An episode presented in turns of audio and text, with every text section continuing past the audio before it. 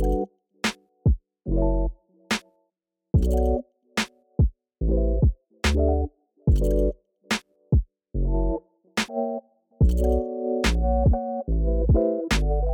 んにちはワイド編集部の松永です、えー雑誌の編集後期ポッドキャストを行っていきたいと思います。今回は拡張生態系から学ぶ学ぶこれからの生存の作法というところを担当した編集の岡田くんと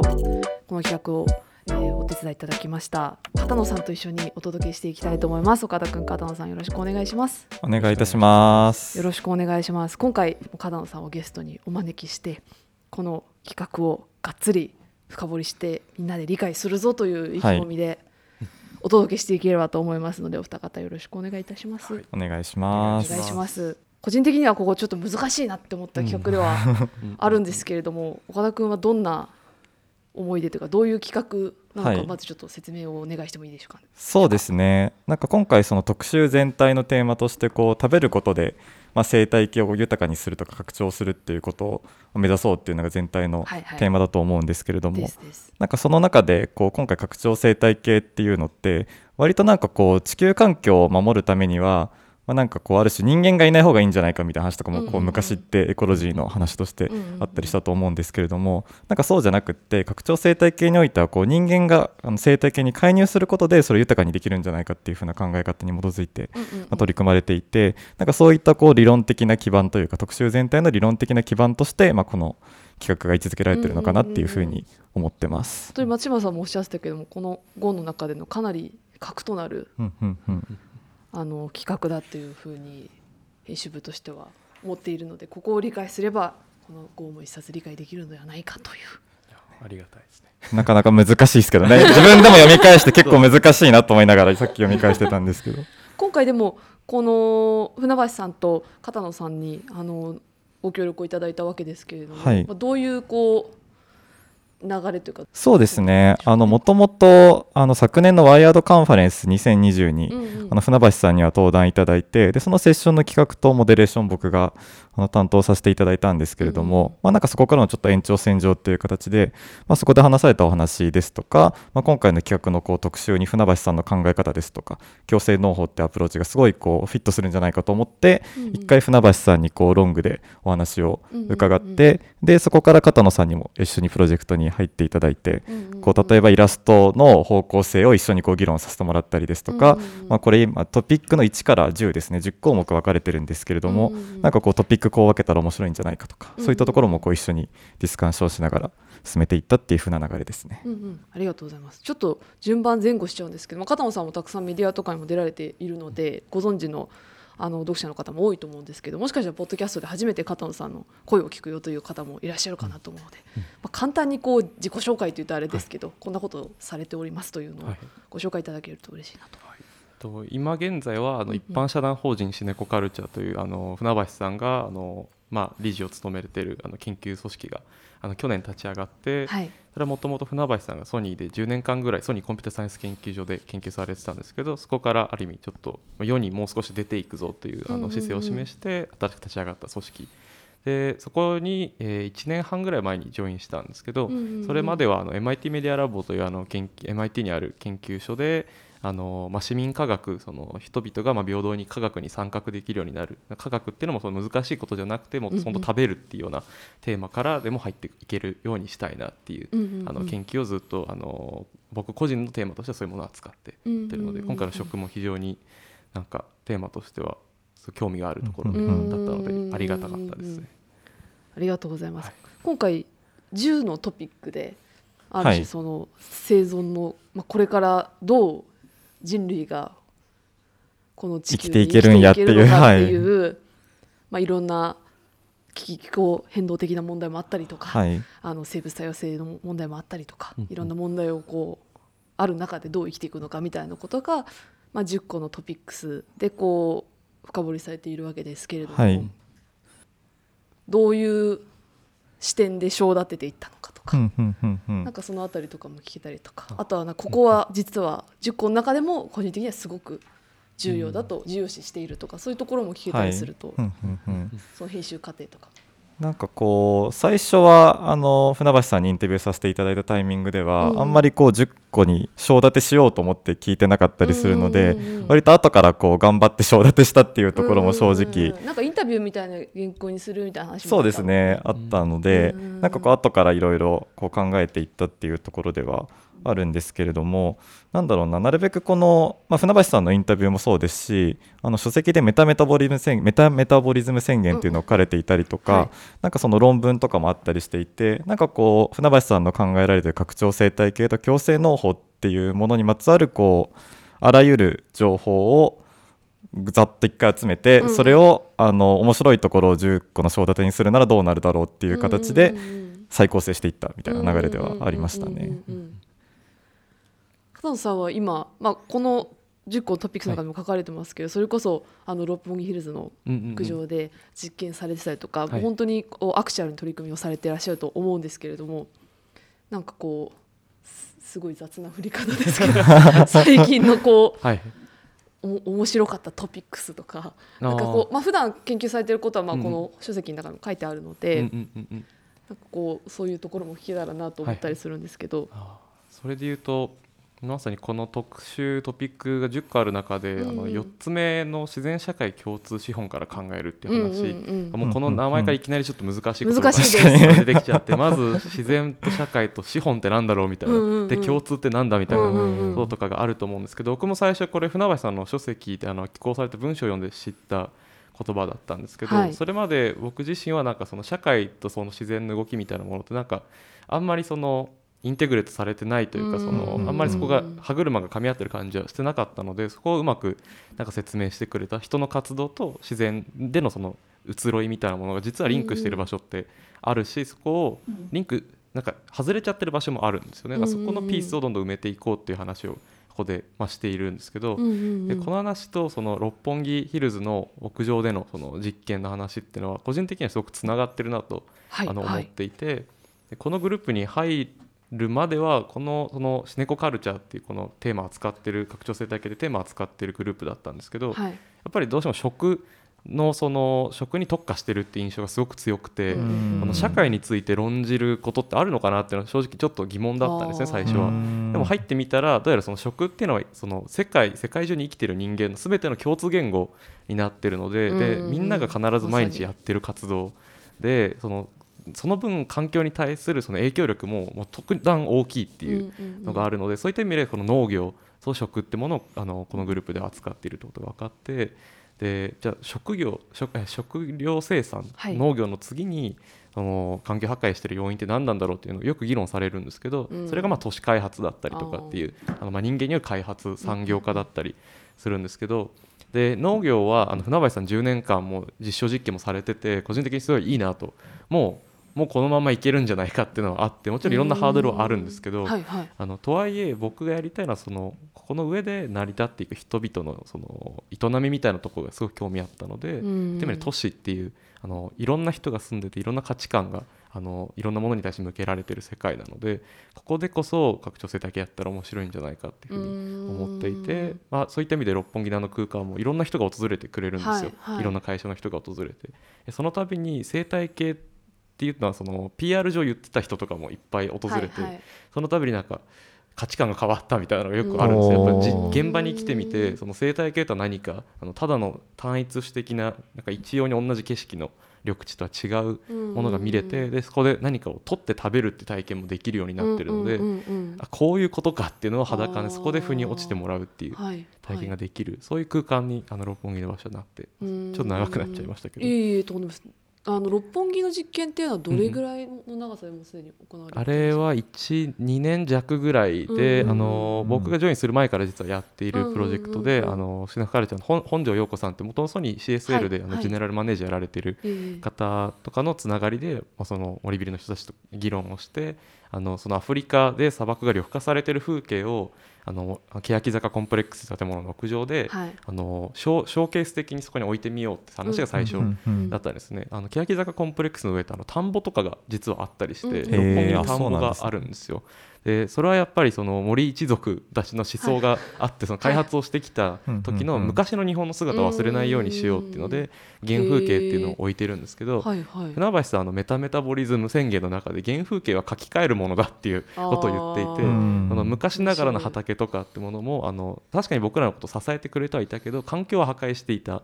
のでそこをじゃあ農業とその環境ってもの食と健康と環境っていうこの鳥レンマ問題っていうのもここでも論じられてますけど、うんうんうん。そこを超えるようなその方法論に基づいた原風景を作ってみようっていうのであのある意味そういう象徴的な空間にするのが目的で作られて今ではちょっとずつこう実証実験の場としても活用して、はいはい。見るだけじゃなくてあの研究としても活用するっっていうような場になってます。ありがとうございはい。ます、なるほどなんかこうあと片野さんとこう打ち合わせさせていただく中で、割とこうじゃあこの企画の読語感じゃないですけれども、何伝えたいんだっけみたいなことを、あの一回話してる時にあのヒューマンインジニュイティっていう話をされてたじゃないですか。でこう人間の創意工夫っていうのがすごい重要なんだって話をされていて、うん多分トトピックのそうですね7番で書いてあると思うんですけど、うんちょっとこう改めてヒューマンインジニュイティって何ですかみたいなところもちょっと伺えたらいいかなと思ってます。あのヒューマンインジニュイティって言葉はあの結構あんまり長い間使われていた言葉っていうわけでも実はなくて比較的その195060年代ぐらいに出てきてで消えてった言葉でもある。あ最そうなんですね。近あんま使われてなくて、ヒューマンケーパビリティとかという言葉人のそのなんかポテンシャルみたいな話でよく使われることが多くなってきたんですけどいろんなこういうヒューマンホニャララみたいなはいはい。人の能力ってみんはい。な言いたがるんですよ、はい、で確かに。言ってる時何を言ってるかっていうとその機械が人間の代わりに何かやってくれるっていう産業化に対するアンチテーゼを出してる人なるほどなるほど。あーで確かに。あれその便利になっていくとかそのロボットアームで料理をしてくれるとか言うと、じゃあ料理するっていう能力は失われていくのみたいな、うんそういうところに対する継承であのある意味人間のその生まれ持った体でできうる最大限の能力というかその発揮できるパフォーマンスを発揮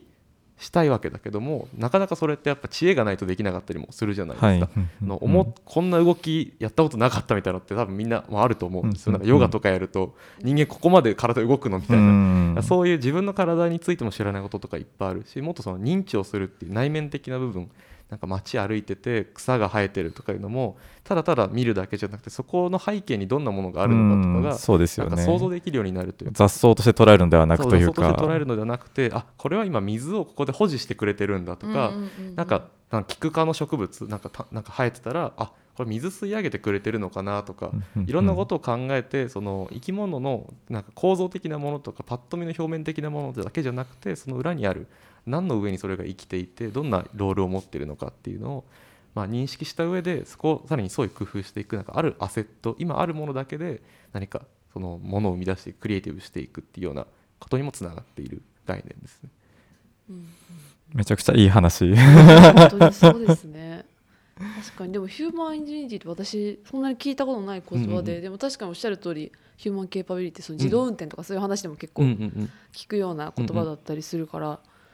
勉強になりますね。なんかいろんな言葉があって、まさに今あの僕とあのコラボレーターの YCAM と京都芸術大学におられる京都工芸繊維大かなのあの津田和俊さんという方今回もこのディスカイラストの話を確かするときにあそうですね。一回ちょっと参参加いただいた。うん。あの津田和俊さん環境工学やられてる方で、その方も結構こういうトピックあの一つのテーマとして学術で面白いというふうに捉えてくれていて、ずっともう何年間も市民科学の研究でずっとご一緒させてもらってるんですけど、はいはい。彼ともこの human ingenuity に関する論文を今書いていて。そこでまさにいろんなじゃあ capability とかいろんな言葉あるけど要は ingenuity ってどこに位置するんだろうねみたいな、うんうんうん。結構比較的よく聞く言葉だとリテラシーに近いあの本当世界をなんか感じ取ってそこに触れ合うための能力みたいな、うんうんうんでそこを触れ合うための能力であって触れ合う時のツールはだからサイエンスだったりとかテクノロジーだったりそれはメガネかもしれないしいろんなツールを通してあの実際に触れ合っていく。触れ合うまでのなんか内面的な部分を ingenuity っていうんじゃないかうっていう。ん。面白い。今、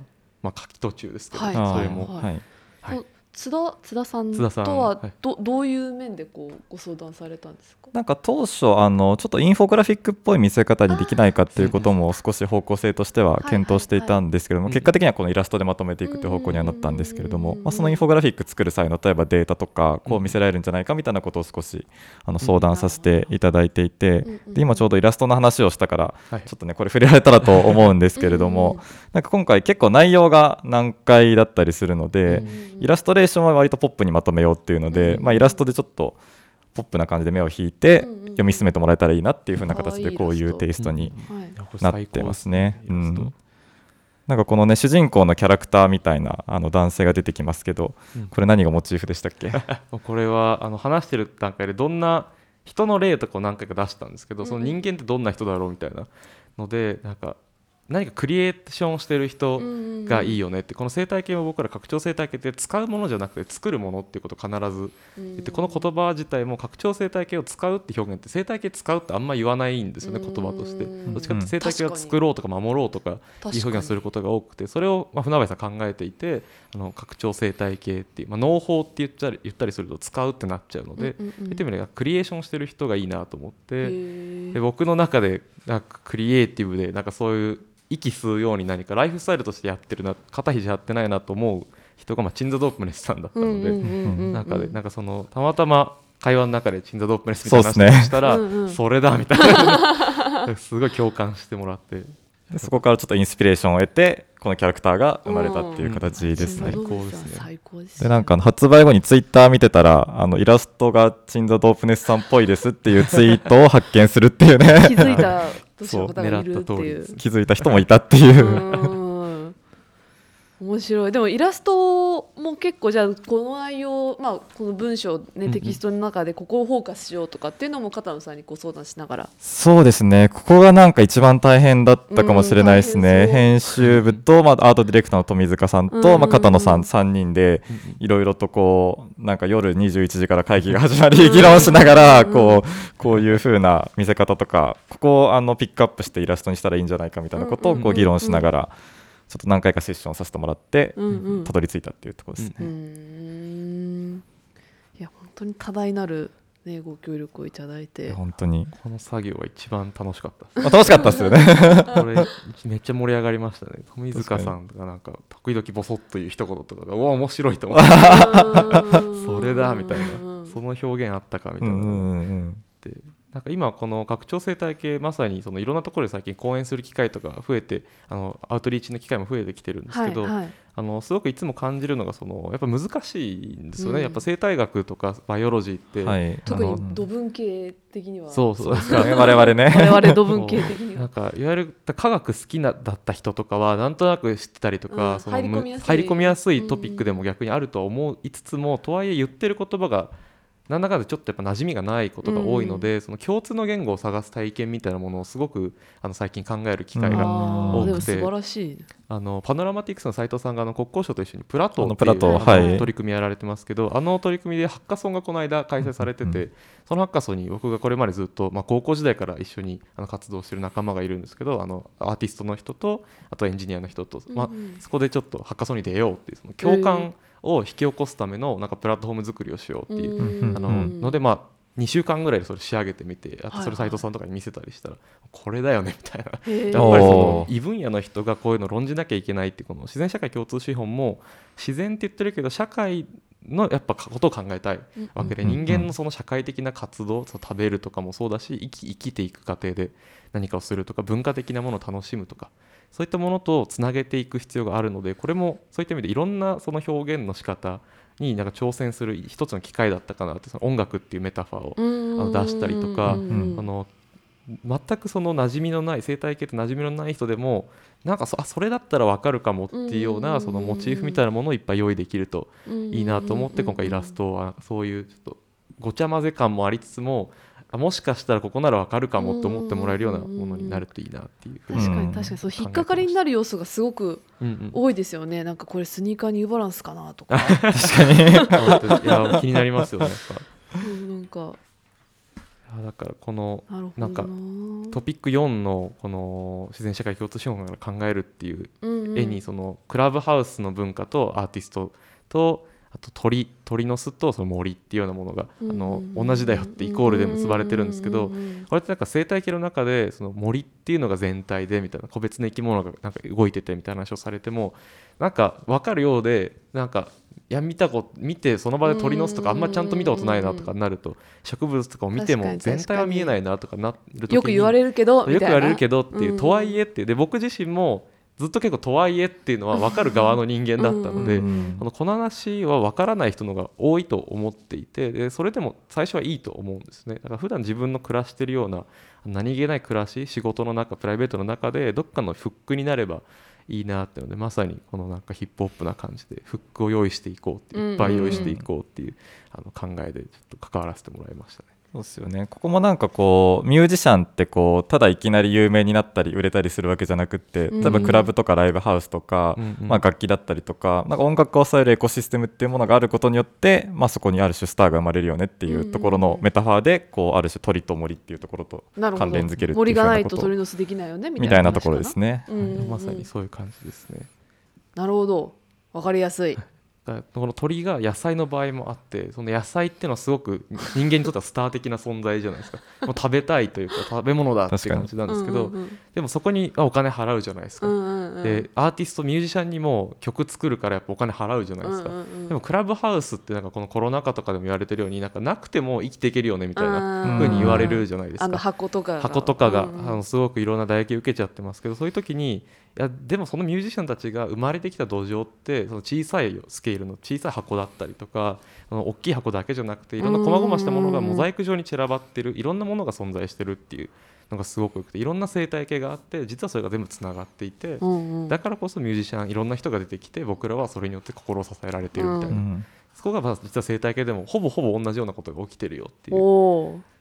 いい話。っていうのをあの富塚さんと岡田さんに言ったらなんかそれそれだみたいな。イラストこれにしようみたいな。ミュージシャン入れようよみたいな話になって。いや嬉しかったですね。これでもそあれですよね。聞かないと多分どうしましても知らなかったこと確かにそうですよね。何言ってんだって感じですよね。知れ知れた方が絶対わ私も難しいなって思って読んうんで,、うんうん読んでたので。ね、だから興味があってもやっぱりフックがないと多分読んでても目泳いじゃうと思うんでうん。なんかその中でちょっとずつこのイラストのページの結構大部分をイラストで覆ってくれてるっていうのは逆にいいなっていう。文章読んで疲れたら上のイラスト見て。そうですね。鎮座見て。見てうん 赤かと聞こうかなみたいなぐらいで聞きながらでも見てもらえたらいいのかなって思います。でも本当にその人間がその生態系の中にこう、うんうん。あえてと言ったらあれですけど介入していくことにより拡張していくみたいなのって、本当にすごい素晴らしい概念じゃないですか、うんうんうん。だからそれは理解したいなと思い思っては多分いる読者さんすごく多いと思うので、こういう補助線がたくさん引かれているとうんうん良いですよね。良いです良ね。いですね。はいはないんかあと今日ちょっと伺いたいなと思っていたのが、あの片野さんのプロフィール欄のところはいをこう見ていくと、あの現在のテーマは生物学の民主化っていうふうなことを書かれてると思うんですけれども、この生物学の民主化ってこう具体的にどんなことを考えて何されてるのかっていうのもちょっと伺えたらなって。これはあの僕がなんかこの間ちょっとノートに個人的にその市民科学とは何かみたいなことをまとめたりしたんですけど、い。うんあの結構これまでの人生いろんな biological な研究とかもやってきたんですけどその度にいつも思ってたのが僕がなんかこの生物学を扱ってるのはどちらかというとその世界とか社会となんか自分をつなげるために結構やってる、うんあのでそれを人に伝えたりしてその生き物と触れ合うことの面白さみたいな、うんそれはなんか動物とじゃれ合うとか以上にその人一人の人間としていろんなものに ingenuity を発揮していける、うん。いろんなものを活用する能力みたいな。なんか日常の中料理する時にもいろんなことに思いを馳せられるってことがやっぱ面白いよってことでそのリテラシーを広めたいなっていうのをずっと思っていたんですね、なのでそういった意味であのインターネットの民主化みたいなものにずっと僕はあの村井淳さんとかがインターネットを日本で広められたりとか、はい。いろんなそういうインターネットの広がりにだいぶ影響を受けてて、うん。えーインターネットもインターネット is for everyone っていうのをあの村井淳さんとか言ってたりしたんですね、うんうん。その黎明期の時うに。ん。でこれもバイオロジー for everyone っていう言い方をよくするんですけどどちらかまあバイオロジー is for everyone みたいなみんなのものだよねっていうあのそういうなんか価値観みたいな。でこのこの生物学の民主化はまさにそういうなんていうんですかねこの拡張生態系っていうのはある意味みんなが扱えるトピックだと思っているのでなんか交流しているというか。今あの言い方は分かんないですけど船橋さんがどう思うか分かんないですけど今スイングバイしてるようなうん。なんかうん。一旦合流しててもしかしたらこの後どっか行くかもしれないし、でもそれでもずっとこの拡張生態系っていうのは引き継いでいきたいなというかこのやっぱ思想がすごく面白いので、いろんなことでお手伝いしたり僕もいろいろ吸収してあの成長していけたらいいなっていうふうに思ってますね。結構ね村井淳さんとかもねインターネットってこう唯一国境がない全球的なプラットフォームだみたいなことをこうずっはいとはい。提唱されてるというか言い続けられてるっていう。う。ん。あれが最高なんですよね。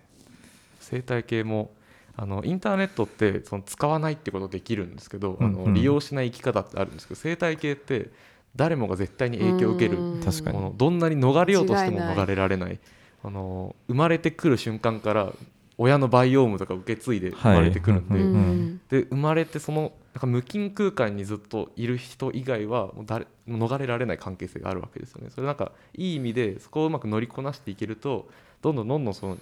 人間としてとか一つの生命として人生を豊かに全うできるんじゃないか。な、はい。そう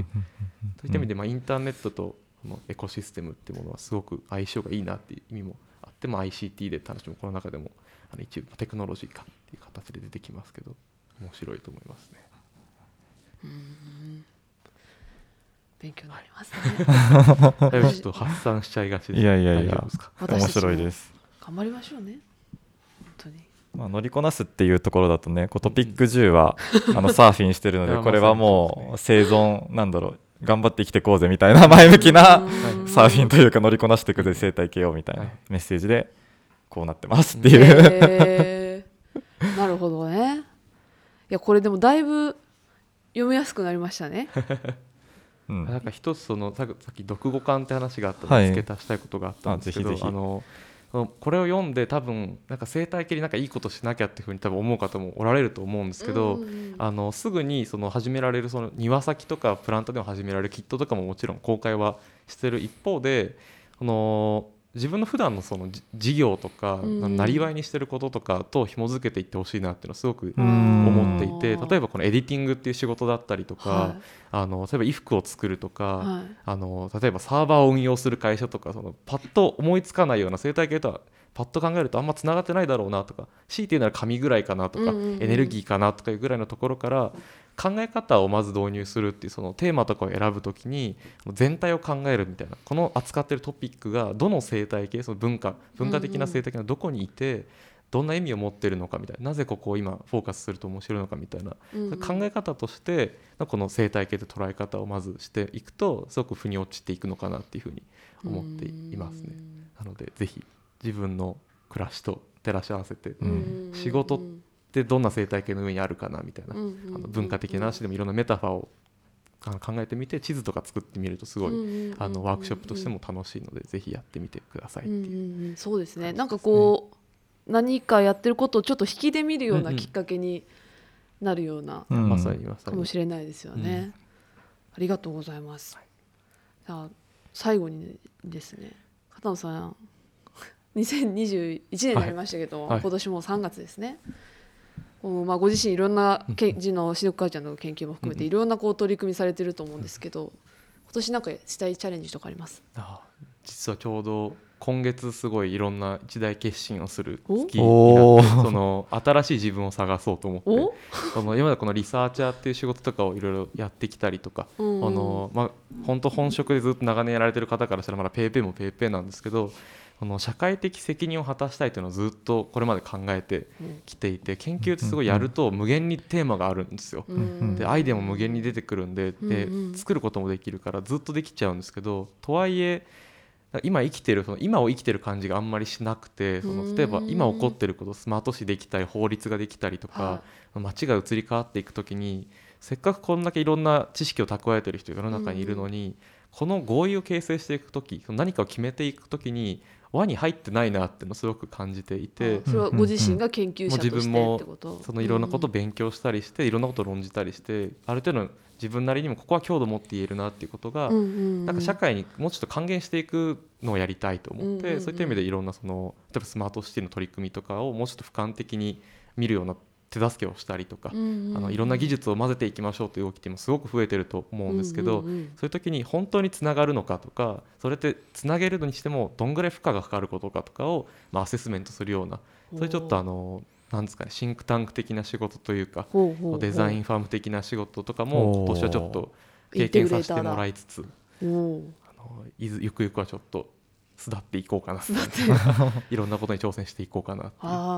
この拡張生態のおかげでかなりいろんな視座を学べたので、あはいはまあ、シネコとも、まあ、付き合いをもう今後も深めていってうん。一方でその世界そのソーシャルな部分ともつながっていく、あのそういったなんか研究をしの世界現場を見てきた人間として還元できることをどんどんしていきたいなといううんうんふうに、うん。ぜひ何かあったら読んでくださいって感じ。引き続き。引き続きよろうんしくお願いします。ね本当片野さんがこれからどう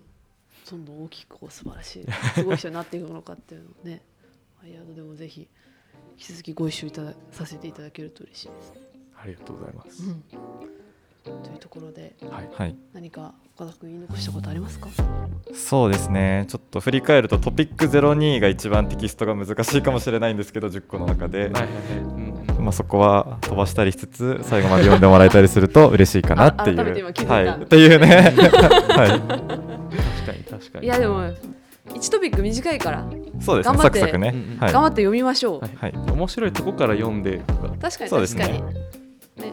そんなんでもいいと思いますね。あとやっぱこれはどっちかというと若干口語っぽいその喋り言葉っぽい感じの部分もあるんですけど、もう少しその可愛らしいなんかマニュアルみたいなものもあのシネカルチャーのウェブページの方からダウンロードできたりおするのそうすると庭でも始められたりとかあのいろんなところで始められるあの簡単な資料も出てるのでぜひぜひチェックしてみてください。お願いいたします、というところではい今回片野さんをゲストにお迎えして何ページですかこれ。何ページの記憶ですか？32ページの。はい。32ページから41ページまでを解説していただきましたので皆さんしっかりお読みいただけると嬉しく思っております。というところでポッドキャスト第3回はい、終了できればと思います。片野さん岡田君ありがとうございました。ありがとうございました。